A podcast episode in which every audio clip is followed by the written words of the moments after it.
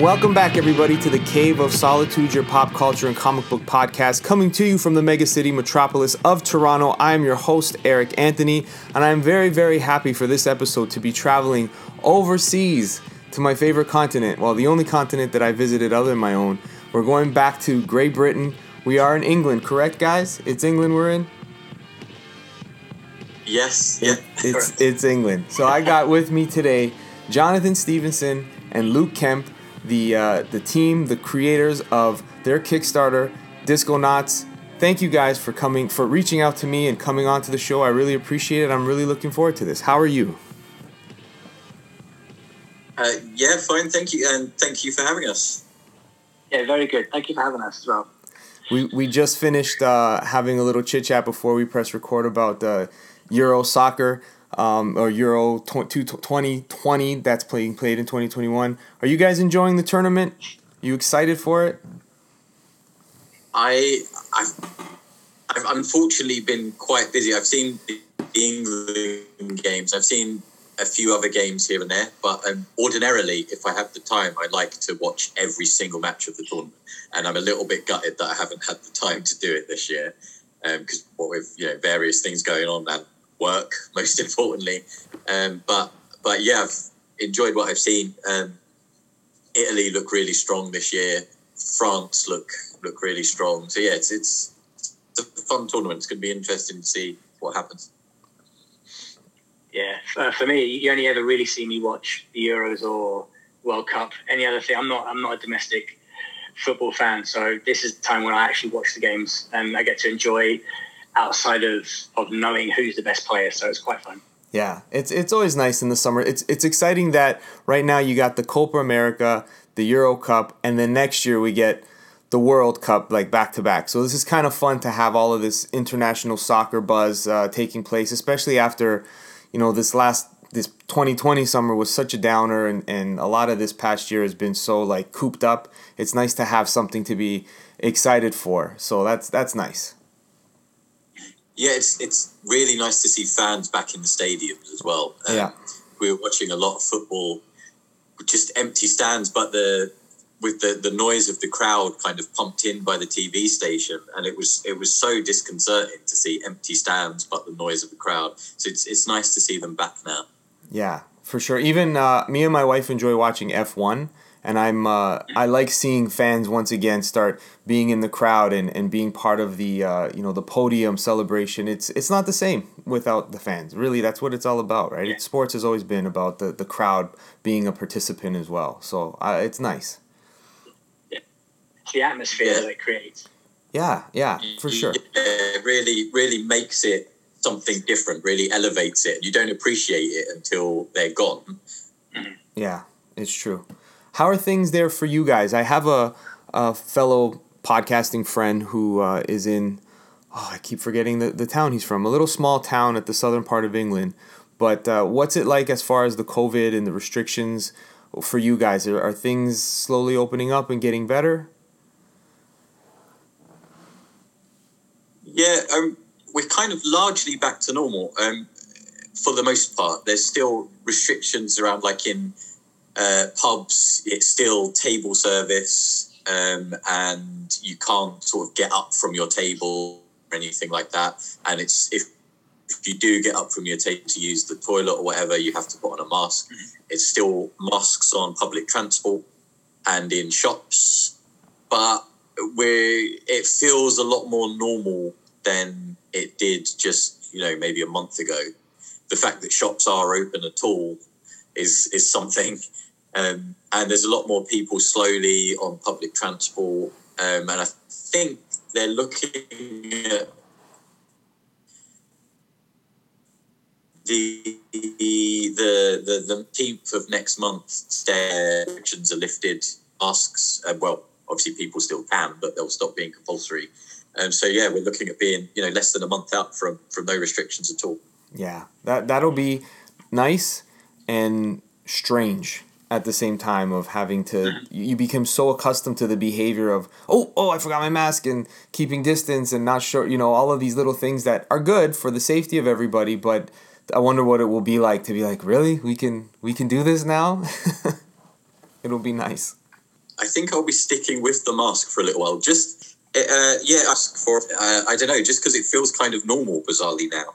Um, although I have had both my jabs, in theory, I uh, in theory I can't get anything, but um, no, it's become it's become kind of a comfort thing for a lot of people. I think.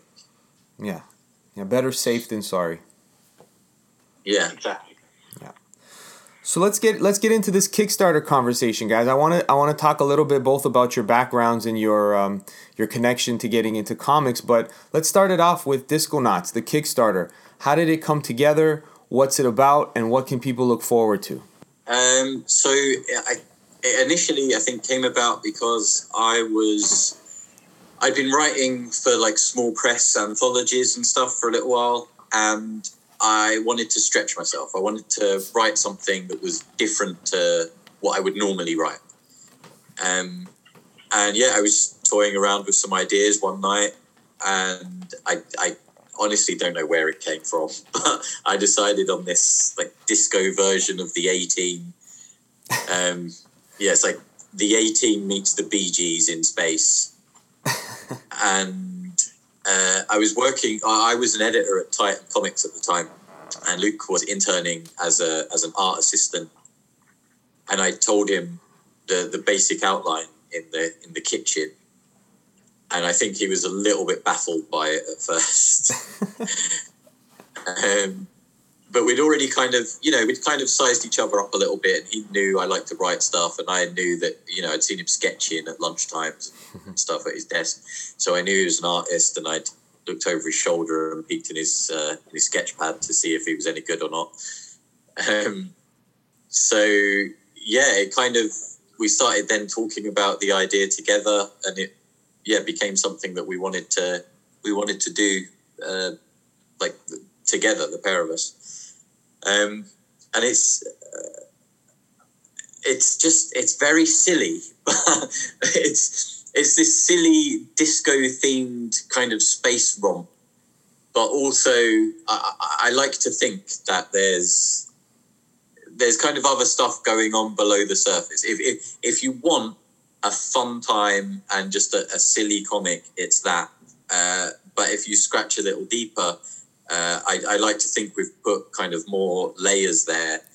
Um, and if, if you want to take more from it, then it's it's there to take. But if you don't, then that's fine as well. Mm-hmm. Yeah, that's that's the best type of uh, I think when you're trying. It's almost like a Pixar movie in a way where there's something definitely there to appeal to the children, but if you watch it and listen close enough, there's something that the adults are the only ones who might understand it if you dig a little deeper or see the like you said the layers that are being written into it. So that that's very interesting. It makes it like um, a two-tier type of read. Yeah hopefully. That's that's what i was going for. Yeah something that was very simple and yeah almost childlike on the surface in that it was kind of one of the inspirations was the animated shows we grew up with, uh, the real Ghostbusters and He Man and BraveStarr. Uh, so we kind of wanted to emulate the look and feel of that, uh, which is why it's quite episodic. Um, issue one is is kind of standalone. There's a little bit that carries over, but it's mostly a whole story. And then issue two, if we get to do that, um, is is a very similar thing in that it's a, it's a self-contained story um, and then three and four are a, a two-parter. The kind of uh, overall arc is the the kind of bad guy behind everything, but within that they are separate stories. Um, and yeah, again, that's from those animated shows that were, you know, they, they pick up with a completely new story every week. Right. Um, you you guys aged yourself, I think, by mentioning BraveStarr, He Man. Uh, I didn't know if anybody else watched BraveStarr, and when I sometimes mention it, people are like, ah, "I don't remember that. I'm not sure what that was." what? What? I, I, think I think I aged myself. I don't think I aged Luke. okay. what year were you born, Jonathan? I was born uh, in Orwell's uh, year, 1984. Yeah, same as me. Very nice. cool. Great year. um, Luke, for you, when you heard this pitch for Disconauts, and at first it was baffling to you, um, what made you come around to it to say, "Yeah, I'm going to give this a try. This this sounds like something I want to sink my teeth into." Uh, so when I first heard, when I had the initial pitch, the kind of the rough the rough idea of a rough idea, as it were, um, I had in my head something completely different to what Disconaut is now, and it kind of to me it felt like a almost like a Power Rangers s type thing, but like spangly disco suits, that kind of thing. It never it didn't really have any any character. It was only kind of I think it was about a year later or so, some, something like that, where we decided to revisit it because I I had done some um, character designs. When you get given characters written down like the boogie, kitty cat, do dynamite, all that kind of stuff, you have to draw them because you, know, you, you, just you have to see what comes out. Um, so for me to really get onto that, it was actually seeing the character, the character descriptions that Jonathan provided because that fleshed out the vibe that we wanted and the way that we wanted to go with it. So that's what hooked me really was to see the thought that he put into it. You know, because again, you know, my my experience with with drawing comics is two, three, four pages, doing it for for pictures or for like small anthologies, and Jonathan was three, four, five, six, seven, eight page scripts. Hmm. But when he pitched an idea for something that's 26 to 30 pages, it's a whole different ballgame because you have to think about it in a longer form. You can't just do something and do a twist ending, or you can't have you have to think about everything, the world, the characters, everything has to play a part. So that's what really kind of brought me into it is the fact that he thought so much about these guys. He'd give me descriptions, rough ideas of who he wanted me to base them off or what he wanted to look like, and then it kind of yeah evolved from there. Yeah.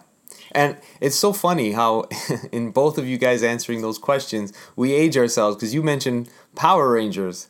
So you, so we all kind of get an idea when we grew up and what it was that was uh, influencing us. So yeah, you make an interesting point because when you are um, starting out in, in pitching ideas to people or, or even just trying to make a name for yourself, these anthologies, you get uh, a limited amount of time to really, um, you know, show. It's almost like a tryout. Every time you're out there, you want to, you got 15 minutes to play the game. Let's see what you got, and hopefully you get, you know, a header in the net, if you will. But um, when you're now working on a book with 37 pages, because that's what Disconauts is going to be, right? About 30, 37 pages, complete story?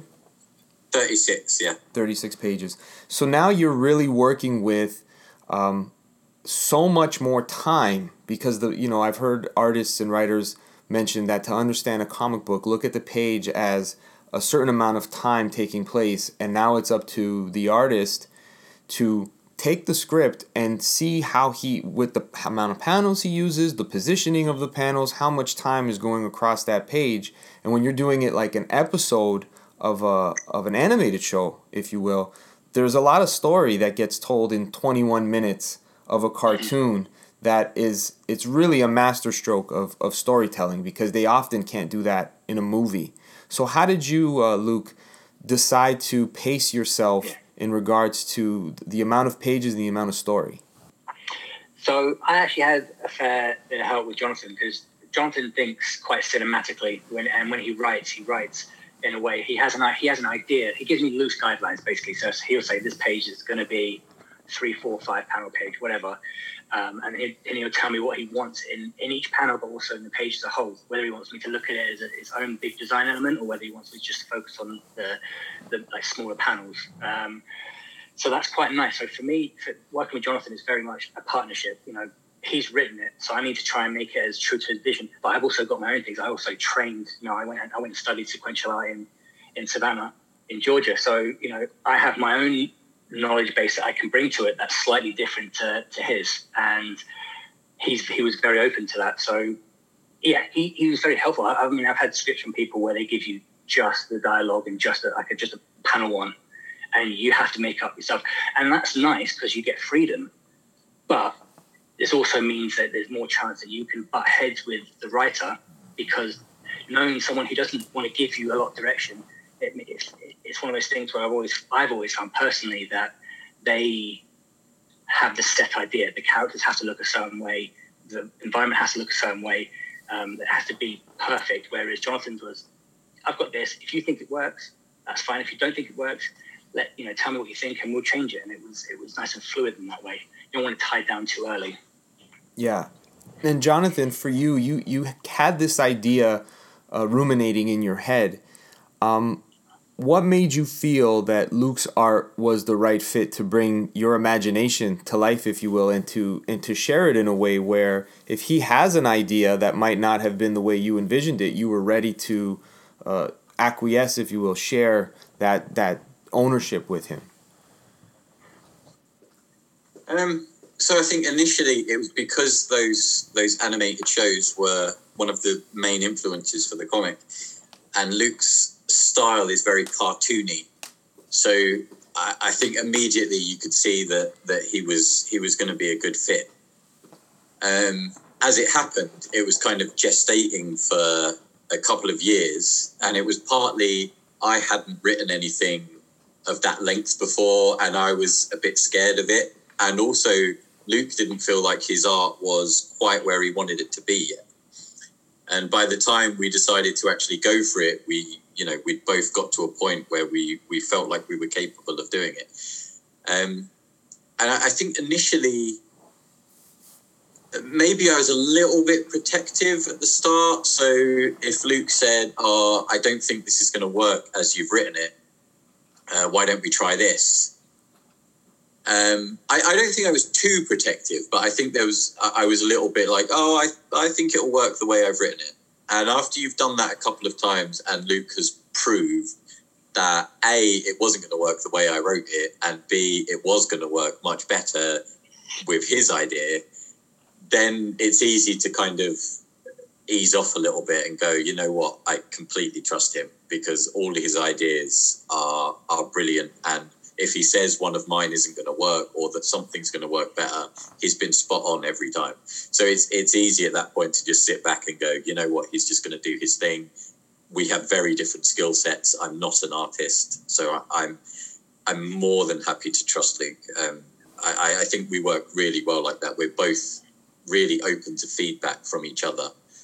Um, and yeah, we we, we, we work. Um, we, we get along really well in a in a working sense, you know, as we do on a on a personal level. So yeah, it's a it's a great working relationship.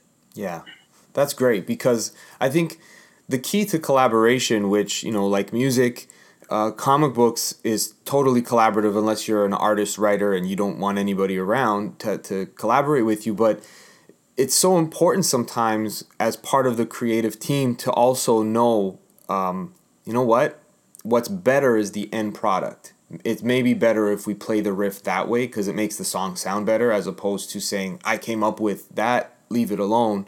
Um, it's it's just as satisfying in a way when you can, you know, relinquish that control and realize I'm really happy that the best page came out of what was both of our idea in the end. Like that's the whole point of it. So it's nice to see that you guys have that uh, like no ego to worry about who's gonna get the control of this this part of the story. Yeah, and, and we would do cool things through throughout the whole process. Like we would do things for each other. Mm-hmm. So I, I came up with the the idea for issue one, and I knew what the story was going to be. But then there was this whole like, this is the first issue; it's got to have a strong opening. Mm-hmm. And, I, and I thought about the the Bond movies with their cold open mm. that doesn't necessarily have anything to do with the story that's coming after. And uh, Luke and I are both big fans of Jurassic Park, and it mm. literally came down to me sitting down going, what would Luke like to draw? What could I throw him that he's going to really get his teeth into? And it was clearly a dinosaur. and then the the kind of bad guy in issue one, who I, I, didn't give a huge amount of description. I definitely mentioned Zangief from Street Fighter, mm. um, but I was like, oh, this is the bad guy in issue one. And I think Luke kind of drew him and had a bit of fun knowing that it was something that I was going to look at and then it was going to make me laugh. So we kind of, uh, yeah, bat that back and forth a bit and, and try and kind of give each other a little something. Yeah. Uh, Luke, which cartoons did you grow up watching? Because I, I think me and me and Jonathan have had a lot of the same cartoon experiences. What was you know in your Saturday morning rotation or after school rotation? So, for me, I, I mean, I grew up. I, I, grew up on the same same that you did, mm-hmm. uh, that, but they were very much in the periphery. Um, for me, really, really look back on this, and this might this will date me, but not. I don't know whether that's a good a good day or a bad day, but like Dexter's Lab, uh, Okay. Samurai Jack, Mm. Rugrats. You know, was was a bit of a was a bit of a thing for for the Wiz, one of the characters. Um, yeah, all those kind of ones. Uh, Cow and Chicken. All so all those kind of Nickelodeon and uh, Cartoon Network. The, the real staples when I, I kind of call it the golden period for me. Those when you wake up on a Saturday, that's what you'd have in the morning. Dragon Ball Z, obviously, I think that one was a big one where you had. I used to like, save episodes so I could watch them all the weekend, all that kind of stuff. Yeah, and then then you had the stuff like the, the Power Rangers uh, and stuff like that that I would also bring into. So, were were you able to because his um, references to Disconauts, like just looking at the art? I mean, I can I kind of answer my question, but looking at the art, reading some of the dialogue in those preview pages, it really felt like the cartoons of that mid '80s to mid '90s era of dialogue, of the way it looked. Where did you take some of your references from into how you shaped those characters? Were you able to pull, or did you go back and watch some of the cartoons that maybe Jonathan had watched to get an idea of what that feel would be? That's that's exactly so. You know, Jonathan had a had a, a set um, set group of cartoons that he, he initially was going to be kind of we are going to try and recreate it, try and make it seem like those cartoons. But my artwork doesn't reflect that very well, and then we decided that probably be a bit too, for lack of a better term, too clunky. Um, Mm-hmm. So I went back and I looked at those things. And I was like, what what are the what are the best bits of these of these cartoons that I can draw from? Um, Right. And then I and I kind of I have like a little notebook and I use that and I, I brought my notes. But what I also did really, and that the main thing that helps me is I built up a, a playlist of music. Mm. You know, Yes. so uh, all the seventies disco songs. You know, I had help curating it from my um, from my wife's parents because they they love their disco music, so they helped curate a bit of a list, all that kind of stuff. So I had I had like I don't know, hundred odd songs where I would just put it on and put on repeat and lose myself. And I was, I'd, I'd text Jonathan saying, I'm, I'm listening to this and I'm having a heck of a good time. And I'm laughing when I'm drawing. And that's when I know I enjoy it, is when I'm laughing at what I'm drawing because there's a lot of there's a lot of physical comedy as well as uh, dialogue comedy in, in notes. And it was fun to be able to play with that. And that's and that's what kind of, you know, that music and those cartoons helped me bring that together. Mm, that's great. I, I wanted to ask you guys specifically, let's talk about disco. Um, Jonathan, what made you want to have this Bee Gees meets the A Team with the disco vibe? What are you a fan of disco? Um, Everyone is. I, I don't know where where it came from. I genuinely don't know, but it, it's just a whole kind of era, and and um, disco specifically is a whole like genre that that's just fun. I think um, it, it you watch if you watch a lot of you know the music videos from the time, everyone's having fun. They don't really take themselves too seriously, and I've always kind of lent more towards comedy in terms of you know things that I want to watch and things that I want to write. So yeah, I don't know. Disco just seemed to kind of lend itself to to something you could have fun with and something that was going to be was going to be amusing to people. Mm-hmm. Um, and then the, the kind of characters you can create around that, Yeah. um, you can kind of go, you know, you can stretch it a bit and have fun with the characters and make them quite caricaturish. Right, right. No, I when I saw the characters design and you realize all of these costumes and all of these outfits are very disco, but they're all so unique and different. And it kind of I feel like it's a weird example, but I feel like disco music um, gets maligned the way early '90s comics do, but it's it's really fun, and there's a lot of you can have a really good time with them. So when you look back nostalgically, you're like, it wasn't that bad. We just wanted to show how cool we were by saying it sucked, but it it's uh yeah it, it's it's it's a good time. Yeah, I think you're right. It gets disco does get a really yeah bad reputation, and and and we kind of wanted it to to have that disco feel, but also those kind of old comics that maybe people overlook, which is um, as well as being part of the you know the animated series being um, episodic. Uh, it, it's also kind of a, a throwback to those old comics as to why it's you know the stories are are kind of one and done. Um, and there's there's there's there is a bit of an arc, but not so much. They're kind of each issue is a complete story because with those old comics, a lot of the time you can pick up a random issue and you get a complete story and it, it's all there for you. And then the next issue is something else. Um, so yeah, we wanted to kind of capture capture that feel.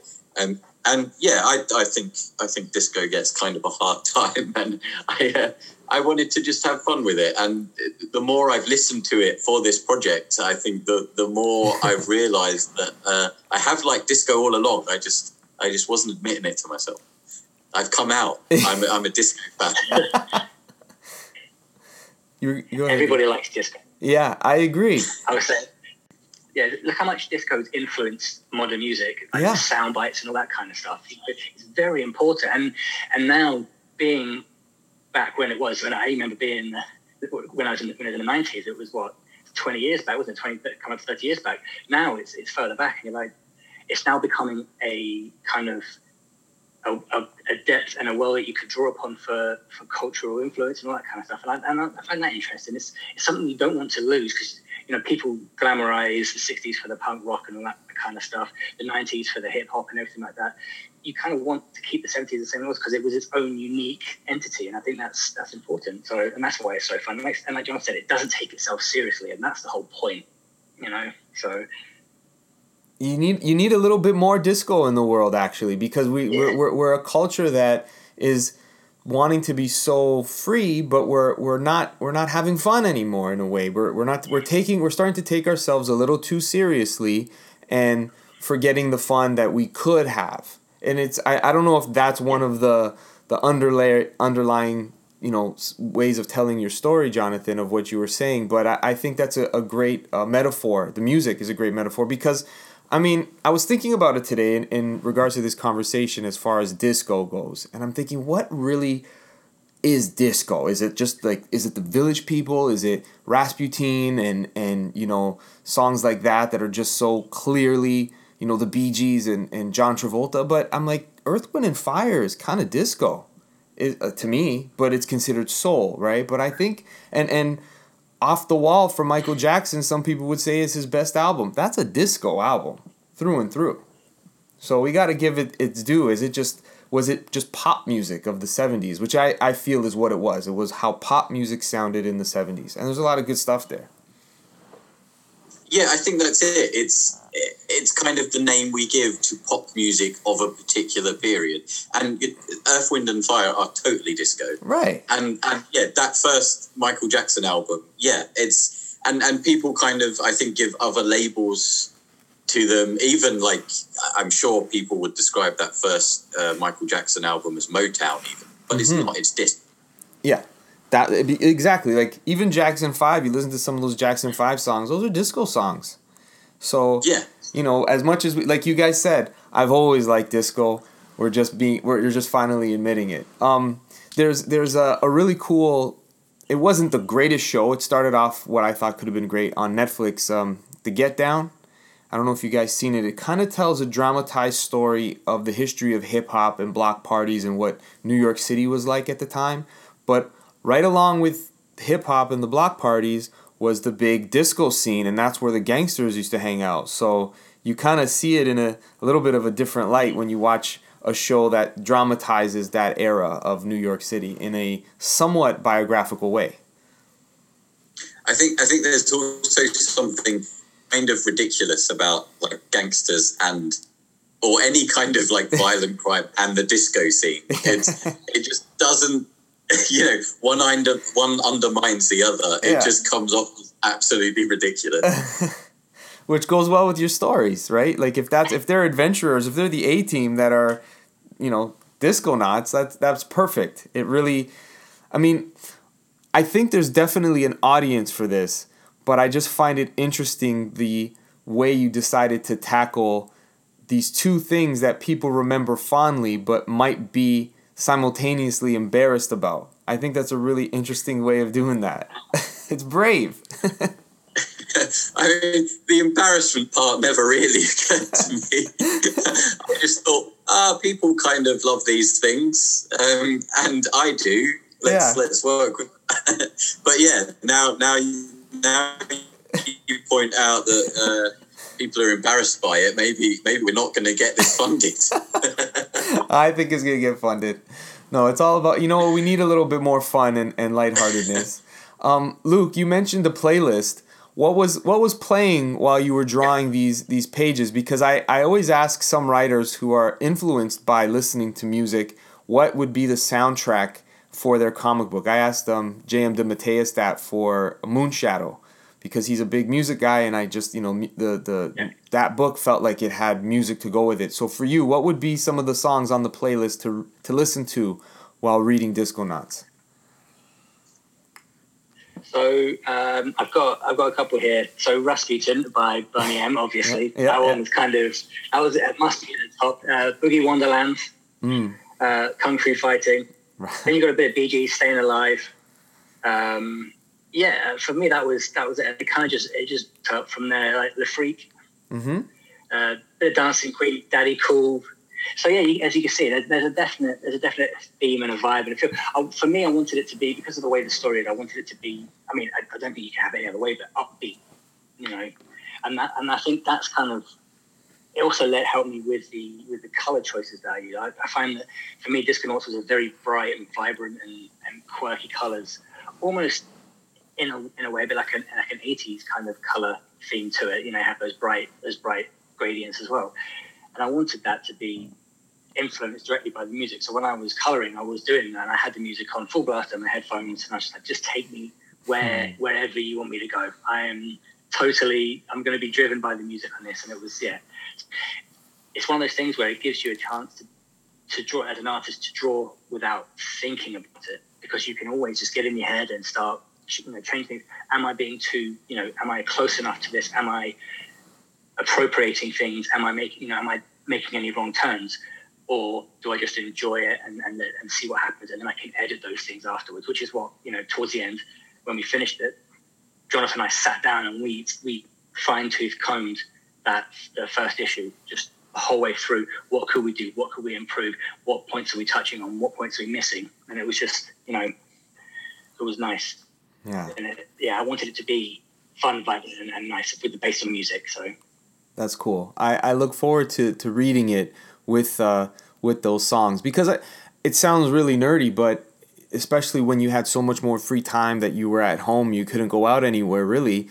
I started to read in a much more like immersive way where uh, if I was reading, you know, something cosmic, I would listen to music that reflected the the work. Or if I was reading Sandman, I would you know listen to The Cure in the background because I felt like it would go mm-hmm. and it, it makes the the whole work kind of come to life like you, you you feel it and it's interesting for you to say that you let the music kind of dictate the way you drew and the colors you you added and all those things because I think that's when you you really ad- adopt the the culture of what you're being immersed in. I mean, you can you know wear your hat to the side and, and wear a hoodie and baggy pants and think you're 90s hip hop, but when you just do be be who you are and it, it'll still come through when you just Yeah. absorb it. And I think that that's a fair way to go about it. yeah, yeah Um, exactly I, I was i wasn't sorry No, go ahead. I wasn't trying to imitate or try because I was I wasn't born in the seventies. I didn't grow up in the seventies, so Mhm. uh, and a disco era. So for me, it was more of an homage, and I was trying to be sympathetic toward towards it, and not trying you know caricaturize it too too much. And I think the music, the music, music's always good for music. Uh, for me, you know, it's, it's always a good baseline for the decade or for where you're working. So if you if you use that and you're and you're true to that and you, and you have a feeling with it, you can't go too far wrong when you're depicting things. You may get things wrong. Like there may be certain costume elements that I I used that are, are wrong, but they work in Disconauts because it's the Disconauts, right? And I don't want it to be, you know, that's the whole point. It takes it too serious. It's not like a recreation of the 70s because I couldn't do that because I wasn't around or the disco and I wasn't around then, so I couldn't recreate that. It's my version of it. Right, right. How about for you, uh, Jonathan? Did you have any any disco songs that were coming to mind while you were writing the story in your head? Uh, I mean, they all came to mind when I was writing. Um, I, if, if, you go through, um, yeah, there are definitely what four or five disco songs directly referenced, um, and then we, we've actually we're kickstarting issue one, but we have four issues written and drawn, and they're all Beautiful. named after different disco songs and all full of disco references. So yeah, it was just kind of listening to those songs and seeing what what jumped out at me, uh, what might be uh, you know a character I could use or a, a plot element. Um, and it's it's all everything in those four issues that we've done. It's all come from disco songs. That's great. That that is so cool, and I'm really happy to hear that you guys already have that far ahead of you set up and planned because I think that's probably the best marketing tool when it comes to a Kickstarter for people to know like this is this is a finished thing. This is something ready to be given to us, which uh, m- might make people you know initially nervous about backing something, but when they know the product is here and, and it's ready, it, they're much more confident to, to join in on it. So that's great. Well done, guys. Um, yeah, so hopefully the the fact that we have four issues done shows like a, a commitment to the project, uh, and also that um, uh, people are going to know that it's not, you know, they're not going to get issue one back and successful. Then issue one in is done. It's all there. It's all ready to go. Right. So what I'm hoping for is that even if by chance, which I don't think it that, that will be the case, but if it isn't funded this time around, you guys still intend to release these books since you've already committed so much time and effort to, to telling this story, correct? Yeah, we'll we'll do something with it. It'll definitely, you know, Yeah. pop up on Comixology, um, some other digital apps. Yeah, if if we can, maybe um, a, you know a small print run. Um, so we, yeah, we we definitely intend to do something with it. Um, see, working would be would be the idea. and We'll we'll do something. Good. That's great. It's always it's always good to, to see that people are are still gonna follow through with uh, with the project regardless of what happens. And and I'm excited to read it because the way you guys have talked about it, the the, the collaborative um, effort behind it, it makes you almost root for this book to, to get into your hands because it sounds like it's going to be fun, it's going to be funny, and there's going to be a little bit of depth to it, which is always, I think, the, the trifecta of, of a good story. So you were saying, Jonathan, about um, being a fan of comedy. Um, what are some of the things that influenced your writing to to make the book hit those notes? I'm sure there's going to be a lot of puns and little, you know, almost dad jokes, if you will, but those can hit in the right funny bone. So where where do you get your comedy inspiration from? Uh, I, I, I think I'd be doing a disservice to, to any any comedies I like to, to, to say that they influence Disconauts. um, no, it is it is th- th- there are a lot of a lot of dad jokes and puns, um, and it was supposed to be that that kind of silly humor. Um, but my yeah, my interest in comedy goes back to when I was at primary school, and uh, we would have uh, on on a day night. Uh, the, the, we have a TV channel, BBC Two, and it would be comedy pretty much all night. Uh, that and Channel Four, and you kind of flick between the two. So it would start when you got home from school. It was Fresh Prince of Bel Air, and then The Simpsons would be on at some point, and Ren and Stimpy, and it would just go into the evening. Uh, so there was they re-show um, uh, like classic British sitcoms like Blackadder and Red Dwarf, and I just remember being like entranced by them. I, I loved these this these comedy shows and the fact that it was live and you could hear an audience laughing, which you don't really get anymore. Hmm. Um, yeah, it, it, it very quickly became evident to me that I wanted to make people laugh. I did to do what those what those shows were doing to me, and I, I'd stay up like, well into the night after my parents had gone to bed on a on a on a Friday night because I didn't have school in the morning, just watching uh, reruns of old sitcoms and animated shows and wha- whatever was on, I was I was watching it.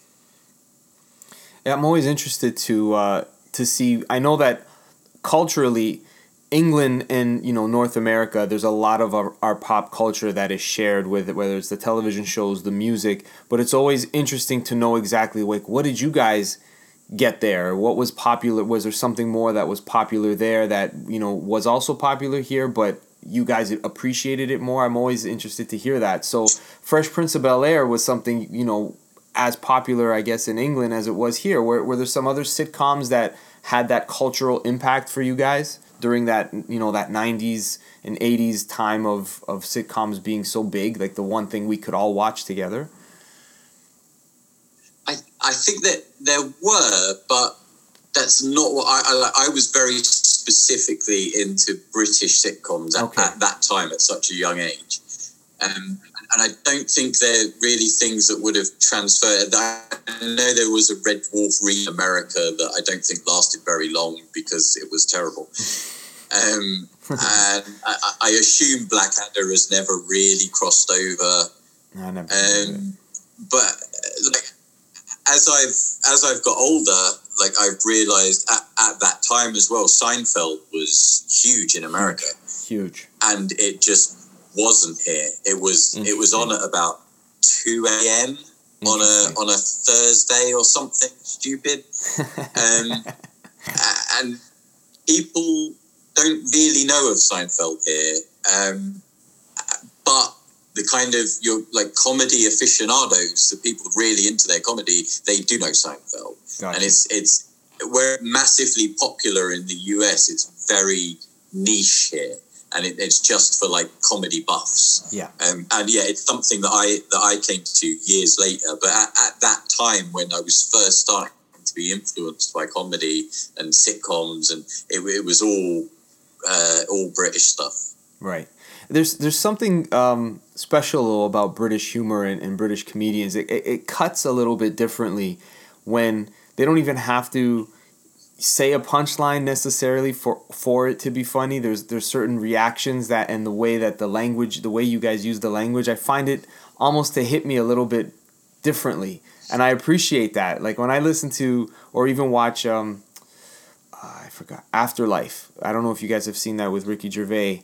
And it's it's dark, oh, yeah. but the yeah. way that he he reacts yeah. to people is just so funny, and I don't know if that could ever come off in an American comedy like that. So I, I, I think it's really cool that, you know, comedy buffs are the ones who that crossover appeal. They really know what's funny on a international scale.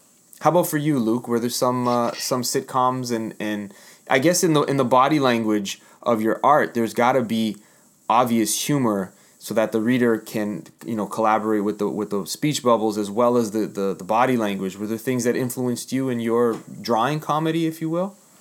I'd actually to be honest is the first real comedy thing that i've i've drawn. Um, when i do my sketchbook stuff i try to be as as caricature try and bring out comedy in my artwork. But this is the first time i've done it in, in a script. And the one thing i was i was always told i remember being told is like an old principle when you're doing an action, push it so far past ridiculous that when you come and do it again, you're going to bring it back and you're going to tighten up. You're going to tighten up, and that's what you do, right? So that was me. When, when I saw a funny moment in this, I was going to push it to an extreme point in my thumbnails where you know it was never going to look good as a panel, but when I did it into the, the ink work and then when I then went into colored it and all that kind of stuff, I would naturally bring it back to a point where it looked natural. Mm. And that's, that's what, and it, yeah, that was for me, you know, growing up when I, when I used to watch Nickelodeon TV channel and then about 7 p.m., I remember they used to switch to something called the Paramount channel.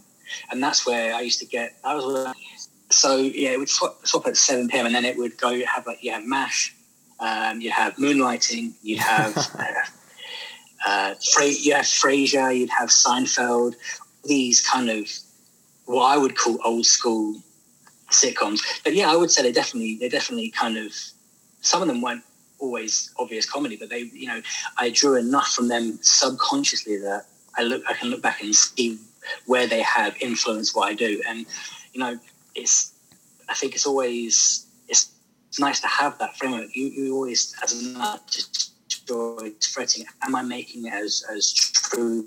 A sitcom is not always true to true to life. Is it? It's a it's a character that resonates with it, and that's, and that's it. Like, the way people stand around in, in, in a room in a circle and they talk and they go through things. That's what I wanted the Disconauts to feel like as well. You know, once a, once a mission is done, go team.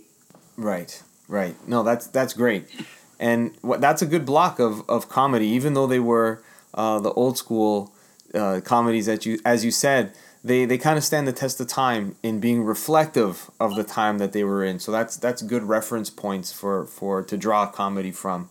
And yeah, you're right to have you know those ensembles where they're in a group setting and and it's the interaction between those characters that you know and love in small rooms that made a lot of those com- comedic moments just like in Frasier when he's talking to the dog and there's just the the eye contact yeah. between them. It's priceless. It never gets old. Um we've we spent a lot of time not getting to your origin stories. So you know one guy wants to draw comics one guy wants to write comics. Where did when did you guys fall in love with the medium of comic books? Uh, luke you can go first. Okay so for me it was it was quite late. So it was about 20, 2013 for me. So i i was working just a desk job um, and i met one of my friends kind of i kind of showed that I had a bit of an interest in comics. I wanted to get to know it a bit more, and he introduced me to Batman Year One, the very like the Frank Miller stuff, the very uh, like that, that kind of seminal DC stuff with Batman and, and, stuff like that. And then he, he actually introduced me to Preacher um, and a few other bits and pieces. You know, they're they're classics in their own right. Right. Um, and I just I just I just gobbled them up. I, I was buying books every week, and I was reading them, and I was getting that knowledge. And that's kind of where I when I decided I wanted to to pursue comics. I was drawing at my at my job, I doodling on, on a notepad, um, and I realized I was getting better as, as, I was reading these books and seeing how these artists tackled it. Like you know, you had Jim Lee with his hyperrealism. I was seeing how he tackled the way that certain perspectives, and I was like, okay, well, I can I can draw faces. It's getting better. I know what I'm weak at and I'm strong at. And then I decided to go and try and, and study and make a make a go of being a professional artist. So I went and studied in Savannah at SCAD and then I came back, and that's when I became an art intern at uh, Titan. So everything kind of stemmed really from 2013, where I decided to pick up that pencil, which I hadn't I hadn't done since I was oh about 13. You know, and at that point I was coming on to 20, 23. So now I was 10 years where I hadn't really picked up a pencil, or done any drawing. Decided that you know I could do this. You know, I, I could be good enough to do this, and I just progressed and I pushed, and then I went and studied, and then I, I you know I went there and they broke me down. I thought I knew stuff. I didn't. I didn't know anything. Broke me down. I went tense. If I, you know, sometimes I was spending hours just drawing straight lines on a page just to be able to get that confidence in my lines. That's the level of breaking down that they did, and then they rebuilt me into to why I am now with my own style. So, yeah, it's kind of like a, yeah, it's a it's a it's a weird one because it's very late, but I would not change any of it because it's now led me to having Disconauts, you know, we've, we've got four issues done, ready, ready to go. We're just looking to get them printed and get them out. So, you know, I mean, I've been very, very lucky. What was that like for you going from, you know, where, where from England to being in Savannah, Georgia, you said, culturally and, yeah. and in the, the way that maybe you understood comics and sequential art to now learning it in America? What was there any sort of uh, culture shock for you, or even culture shock in regards to the comic books? Yeah. So one big thing was going to Georgia is everything's a lot slower. It's a lot slower pace of life. Right. That was one thing I never. I still don't think I ever really got over it. You know, living in in and around London, you know, everything's fast paced. It's city paced. You have to go there. If you're not going there, you're not doing it quick enough. Whatever. So I already had some of that in in Bilmy, so it was weird. But then going to SCAD and, and learning, you know, I think there's a lot of people who fall in love with the idea of drawing comics. They think it's this glamorous thing. Oh, I, I draw comics for a living. It's it's hard. It's tough work, right? You know, it's deadlines. It's you, you make it. You're good enough. You know, you have to work at it. You can't. it's not just you're not just an artist. You're a costume designer. You're a weatherman. You, you're an architect. You're all these mm. different things wrapped up into one bundle. And I think you know it's easy to think oh, I could do that, but then you know come to to have, handing in your first assignment. The first time I ever did anything, I had a two week assignment, and you know I struggled, and I yeah you, you do, but you realise that your job is to hit that deadline. Otherwise, that book's not going to go out, and you're not going to get paid. And that's what you need to understand. And that and that was what that was a big culture shock for me as well, because my art has always been for me. I always did it for my own enjoyment. Now I was doing it for a, a client or for for a purpose, and it makes it a very different ball game. So, so I guess the collaboration, doing something like Disco Disconauts, brings it all back together where it's fun again, to be able to be yes. creative, and that fun has returned. But you you got there through the discipline of learning the craft properly. Absolutely. I'm, I'm, I'm in the smallest way, and that's what I did with with my eyes. I broke it down and said, "What am I weak at? Figure drawing." what do I need to get better at? This, this, this. What, what can I, you know, what can I use? How can I do it? Go to life drawing, do all these things. And I broke it down and I made it like a sport because it is. It's like a low impact sport for lack of a better analogy. And that's what I wanted to, to get across. If I treated my art with the same discipline that I treated my cricket with, you know, I could, I could do, I could do great things. And you know, when we, when we first thought of the idea for, for Disconauts, I said to Jonathan, I put him time and said, I don't think my art's there yet. I really don't. I think I've still got a little way to go. And then two years down the line, when the pandemic hit and, you know, I had more time, I was able to improve. And that's when I said to Jonathan, I think, you know, I can do this personally. I think I'll be, you know, I'll be good at it. And that's what it is. It's just knowing your limits and knowing what you're good at, but using that discipline that I've learned from SCAD to make Disconauts the best comic that I can make it. And, you know, I'll look back at this in 10 years and go, oh, it could be better. But actually, right now, this is some of the best work I've produced. And I will hand that and I will defend that to anybody, you know? So I'm very proud of it and it's fun. And that's the thing, like I said, it's fun and I love that. Yeah. And, and 10 years from now, you should be able to look back and say, I can do that better but you should also be honest with yourself like you you just did and say at that time I really gave it the mm-hmm. best what I had. And that's that's what will will stick with people and they'll they'll stick with you because I mean you look at, you know, early early John Byrne stuff. I don't know if you you uh, are familiar with some of it. It's good and it makes you want to see more. But then when you get to you know Days of Future Past or some of the things he does with Fantastic Four and compare it, it it should look better. But it was that initial yeah. that initial effort and and the the quality that will make people stick with you. So I think you're you're on the right track for sure. Um, Jonathan, for you, what were what was your somewhat origin story for comic books and, and working in the for Titan? You said, how did you get there? Uh, so my, my, my kind of first exposure to comic books was um, like children's comic books that we have over here called the Beano and the Dandy. Um, I think the Beano's still running and has been since the I don't know the forties or something. It's it's it's a really long running comic. Um, I don't think it is anymore, but when I was a kid, it was still printed on that kind of pulpy paper. Um, and then as I got a bit older, uh, it became uh, Asterix and Tintin. Mm. And then I I kind of had a a period of time where I, I wasn't really into comics because I didn't I didn't know where to progress from there. Um, because uh, you know you can't just pop into most news agents and pick up a comic. Um, you know they're only really available in specialist comic shops. So I didn't I didn't know where to get them. So I kind of lost touch with comics. Um, and then there was a documentary over here by one of our really famous chat show hosts. Um, and he was basically just explaining his love of Steve Ditko. And uh, he, he kind of spoke about Ditko's whole career. And the whole point of the documentary was that he was, he was kind of building up to meeting Ditko himself at the end. Um, and it was, it was, I think it was partly seeing Ditko's artwork, um, and partly hearing about the the kind of more kind of strange elements of Ditko's career, Mr. A, um, that made me think, um, you know, I, I, I, kind of want to investigate this guy. But it was also the the host's kind of uh, just enthusiasm for comics, and he clearly had such a love for these comics, um, that it made me want to want to go and check them out. So I, you know, googled uh, comic shops in London, and I went out the next day and I picked up a couple issues of uh, Straczynski's Spider Man.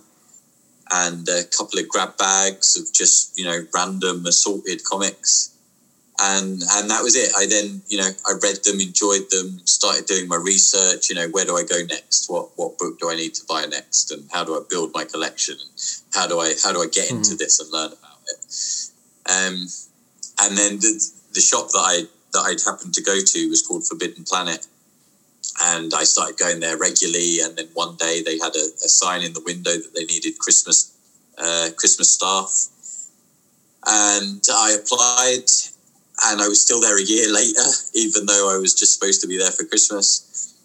Uh, and the company that owns Forbidden Planet uh, is called Titan, and they have a, a, a comics publishing kind of arm uh, so all the vacancies for Titan Comics and Titan Books uh, would all go up in the store in the staff room for us to for us to apply if we were interested.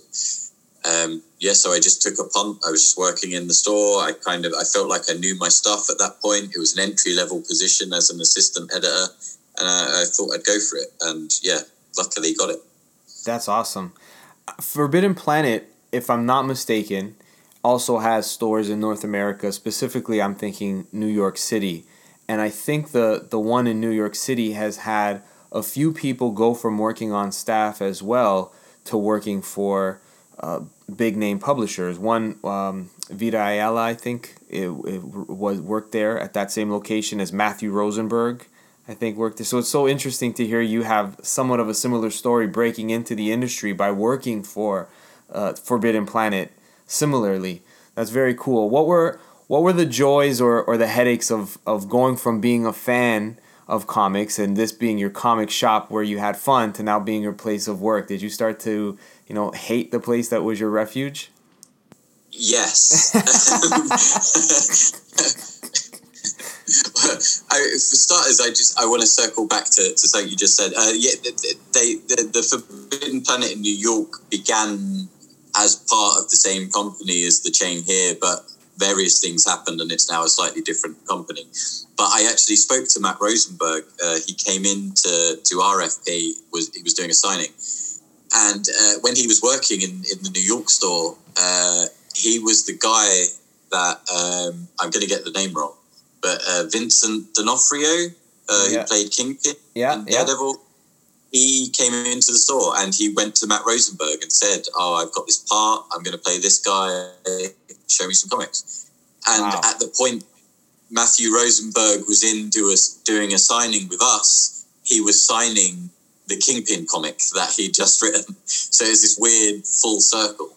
That's awesome. Um, but yeah, uh, so I, I started working at Titan, and yeah, it, I, was there two and a half years, and at the time I left, I could not pick up a comic. I didn't want to go to a comic con. I didn't want to read a comic, and I felt really bad about it because I love comics, mm-hmm. and it's it's a it's an art form that I love, and it's an industry that I, I mean, no, okay, maybe I don't love the industry. Actually, I was going to say it's, but it's not. I love I love the actual medium of comics. I love the art form. I right. love the writing, the art that goes in it. I, I do not like the industry at all. Um, but yeah, I just I could not pick up a comic. I didn't want to. It had it had taken all of my passion for it away. Um, in a way that I could even I could see that that was a really sad thing. Um, but I, just couldn't get through that at the time, and it, it took me a little while until I until I started reading again, and yeah, buying comics again. So what made you? I get well. So what was it then that after having that experience where you you know you got sick of it, you didn't want to look at another book, which completely makes sense. What made you now want to write your own book, and and go that to not only I mean you're not in the industry, but you're adjacent, I guess you can say, where you're trying to, to sell a book of your own now? What changed your, your approach? Um, I think it was just time. And I, I, I actually moved from Titan back to Forbidden Planet for, for a while. Um, and it was, although while I there, yeah, I just wasn't interested in looking at comics. I think being around people who love comics again rather than the mm. business of comics. Right. Okay. That's what kind of eventually kind of got me back. And uh, then I kind of started freelance editing again, and I've been I've been doing stuff kind of privately, and I'm also working with Humanoids at the moment, and it's yeah, it's it's a much it, feels much better now. It feels like it's it's not sapping that love from me, and yeah, yeah, part of what built it built it back was just yeah, just I just needed time away and it was it was seeing how much other people love it made me kind of realize how much I I loved it still. Um, yeah, and then I started, you know, taking books off the shelves again and flicking through them, and then buying the odd comic, and it kind of all came back. But I needed that that time away from it. Yeah, I think I think sometimes that's necessary. I know for myself, I stepped away from comics when I was collecting again pretty regularly, right around when the New 52 began or was about to launch. I said, This is a good time now for me to just have what I got, read what I got, because they're just scrapping everything that I held dear to me.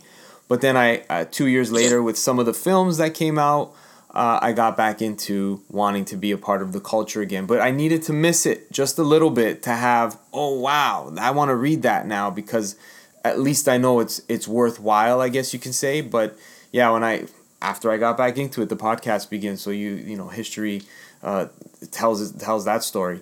But um, what's what's the comic book culture like for you guys in England? Because the the friend that I have, uh, Dave Molyneux is his name.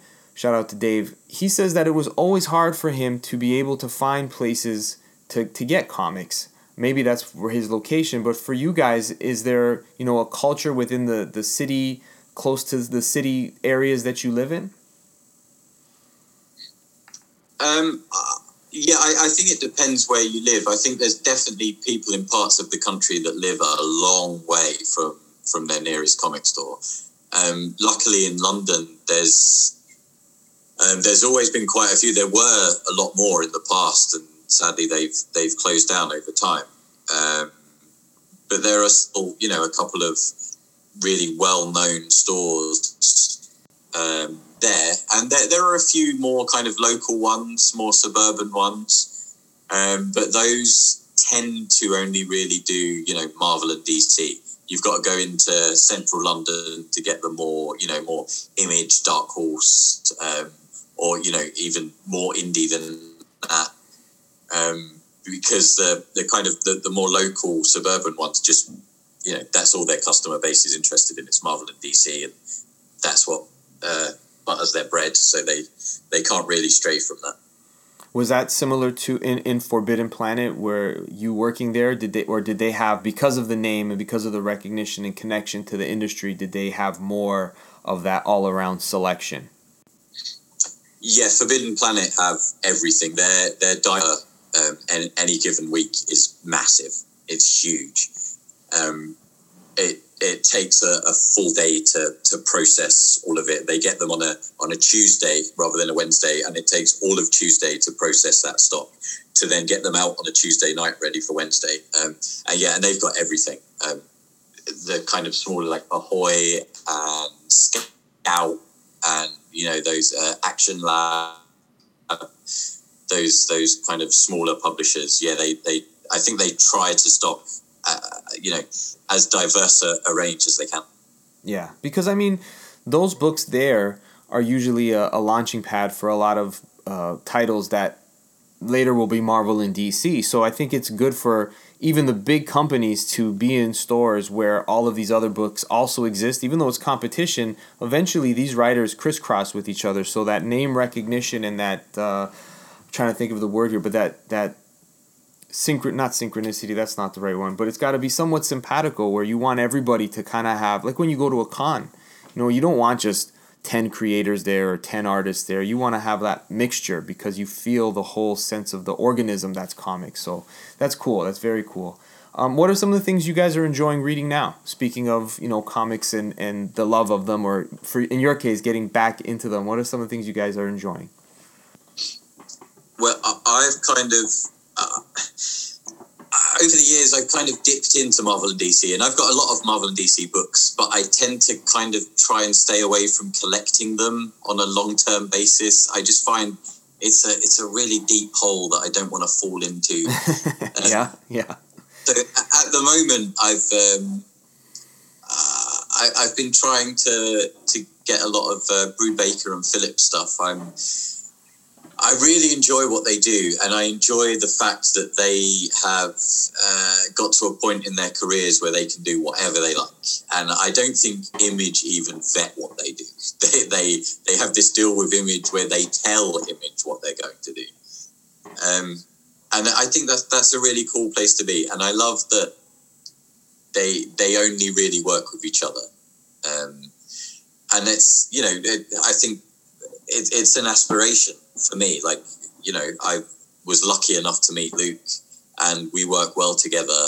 And I would like to, if possible, just continue to work with Luke um, because I, you know, I don't have these big, you know, big aspirations to write for Spider Man or Daredevil or Batman. I, I just, you know, want us to create our own stories. Um, so I like that that that's what Brubaker and Phillips do. So I've been I've read their latest two, well, their first two Reckless books, um, and before that Pulp, uh, which I loved Pulp because it has that kind of noir crime thing that they do so well, but it also had that Western element, and I'm a huge Western fan. Um, I've just bought but haven't read yet. Um, I bought the whole run of uh, Gotham Central, and I'm really looking forward mm. to getting stuck into that. Um, and uh, I've I've got the third. They just re-released the Criminal Deluxe editions, and I got the first one, and I'm I'm uh, gonna gonna get the next couple. So yeah, just really enjoying their stuff and uh, enjoying kind of finding new things, especially on Kickstarter and more kind of indie stuff and seeing what's out there. Yeah, very cool. So you're in a little bit of a of a Brubaker hole right now. It's it's hitting all of your the the things that you like, Brubaker and Phillips. I got to get into them a little bit more. I, I am a fan of Brubaker's work, but I haven't done enough of my digging deep into his um, his uh, creator owned stuff, which everybody says is the best thing you can buy. Uh, you know, whenever they it's on the shelf, that's that's a, a definite hit. So I got to do a little bit more of that. How about for you, Luke? So uh, I was when I started getting into comics, I was about around the, the new 52, so 2012, 2013, I guess it would be. It would be 2013 when I started like with the, the Capullo Snyder run on Batman, Tony Daniels uh, doing Detective Comics, I think it was, mm-hmm. and then so that was kind of that was I'd done the I'd done the, the classics, but I kind of set my base with that, and um, going from there, I kind of pushed it. When I went to SCAD, I learned more about French comics, so Bande Dessinée, um, and that included stuff. I, have got a, a book called Green Manor, which is just to me is is perfection. It's just it goes to show how cartoony style doesn't limit what you can do. So uh, Denis Bodart, the, the artist, he he's got a cartoony style, but his stuff can look gritty, it can look dark, it can look, you know, light and cheerful, and, and all these different things. But it doesn't change. You know, it's still cartoony and it's brilliant. So that was a big uh, thing for me. But recently, I, mean, I have to say, I don't have a lot of um, a lot of space in my place. So. comic, comics wise, I'm not able to collect. I, I tend to do more of the, the collection, so the, the, the volumes rather than say single issues. Yeah and I had, I had loads. I had to get rid of rid of quite a few of them, but I had like the boys, all that kind of stuff. So some real good series. Um, I tend to be quite picky and choosy. I think also for me as well is when I'm drawing or when I'm drawing comics, especially disco Disconauts, if I'm looking at other people's artwork, I tend to then compare myself to them, mm, and that's a interesting. Very, that's a very dangerous battle to, to fight because then you say, "Oh, my work looks nothing like theirs." Well, of course it's not because it's not their work. So I try and keep myself within my own bubble when I'm doing my own work so that it doesn't affect me. Now that I'm out of doing disco until hopefully mm-hmm. the next the next set that Jonathan whips up, um, I'll get back into comics. But I haven't really I haven't really got a set plan. I just tend to whatever I have a look at on say I have a look I have a browse of image or Comixology or whatever and see what takes my fancy. I mean, it's only recently that I read Shirtless Bear Fighter, which you know what is one of those comics which I've heard so much about, but I've only just got around to it because I've been so deep in doing other things and trying to progress myself that I haven't had the chance to to go for it. Right. So yeah. Yeah, that that's such an interesting. Uh, I love listening to the way artists uh, interpret good comics and what what is uh, really hits them, and then on the other side, writers when they their approach to comics and, and the overall feel they get from it. It's oh you always get two different takes and, and you're able to appreciate the medium in in a, with a different eye because I can't write or draw. Um, so I love hearing how writers and artists are able to you know share that. I have some artist friends that I've made through the podcast that are local because Toronto's a, a really great city for comic creators. That um, the the things that they like are very different based off of their art style and and the artists that influence them. But I really appreciate your point there that when I'm in the in the zone, I can't be doing too much of browsing everyone else's work because either it could influence what you're doing or make you you know feel that I guess the, the term is imposter syndrome like ah, I'm not that guy I can't do it so very very interesting. Yeah. How about when it comes to um, you know for, for you Jonathan for influencing your storytelling are there things that you know when you're in that um, creative space or need inspiration are there things that you turn to to kind of spark that idea for you and then you're off to the races? Uh it's not really like if, if i'm stuck on a story idea or something i won't really pick up a comic or you know watch a film or something. I, I will but my big thing if i'm stuck or, or if i need inspiration is to walk I just I just put on my shoes and go out. And uh, often by the time I get back, I will have something. I will have solved a problem. Um, I'm not sure what it is. I don't know if it's you know something to do with the fresh air or something. But yeah, I won't I won't turn to uh, you know something that someone else has created and and hope that that will solve my problem. I mm-hmm. will I will think it through and uh, yeah and and you know if I've been out walking for an hour and I still haven't solved it, I will walk for another hour and I will just stay out until until I have something. Yeah, no, it, it, it makes complete sense because a lot of times when you are taking in other uh, another medium, whether it's a television show or a movie or even a comic book, to say like, how did this guy get out of the problem? What can I take from that? You almost you're you're handcuffing yourself to saying ah it's not the original idea but it's like people who oftentimes the best ideas come in the shower right? For some reason they they come up with a music lyric or a walk. So it's it makes sense that you just need that time with you and your your imagination. And it might be something that you know that you know might come from somewhere that is similar to an Indiana Jones moment but it be, it's still yours because it's just inspired from there without you realizing it which is kind of what we all we all tend to lean towards those things that well that reminds me of of that even though it's not that. Stranger things kind of reminds me of the goonies which i love but it's completely different. Yeah yeah i think most ideas will come from somewhere even if you don't realize it. They come from something you've seen or experienced or you know comes from life. Uh, so I, I guess that's that's what um, kind of my walks give me the the chance to think about things that I've seen or watched or whatever, um, or ex- without actually sitting down and watching something and going, well, how did these get around this problem? It's more that it just you know it ruminates in there somewhere, and, and my brain figures it out. Yeah, that's great. So before we wrap up, I want you guys once again to just uh, give us all of the goods for the Kickstarter and for Disconauts. When when is it? How long is the Kickstarter for? I know it's taking place now. When does it end? What are some of the the tiers? Go ahead and tell us the goods for it. Uh, yeah, so it's it's ongoing at the moment. As we speak, there are seven days left. Uh, so it finishes on the first. Uh, we're uh, currently 76% of the way there. So we're almost there. Um, I don't know if you have this saying. I, you probably don't. I think it's a very British thing, but we would call this squeaky bum time. um, uh, yeah, uh, so we've got you know the uh, regular you know digital edition, the physical copy. We've got a, a Kickstarter exclusive cover, which um, Luke really did something there.